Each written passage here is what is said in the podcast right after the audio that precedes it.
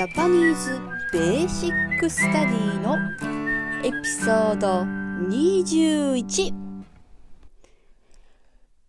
こんにちは。 Japanese Basic Study のホスト、ちかこです。スペシャルエピソードいろんな日本語を聞きましょう。今日は私の生徒さんがポッドキャストに来てくれました。皆さんと同じように日本語を頑張っています。あなたのインスピレーションになりますように。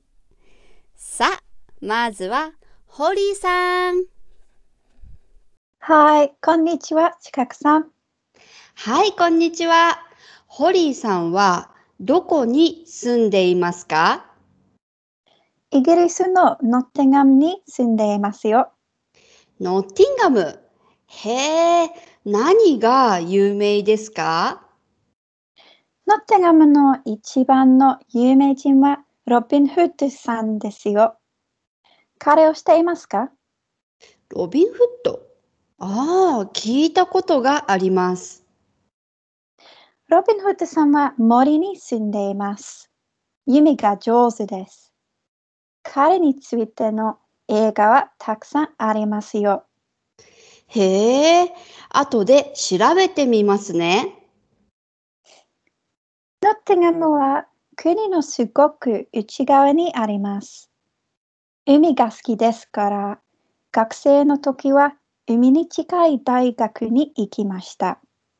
でも、ノッティガムに仕事のために帰りました。ここは好きですけど、また海の近くに住みたいんですよ。私も海が大好きですよ。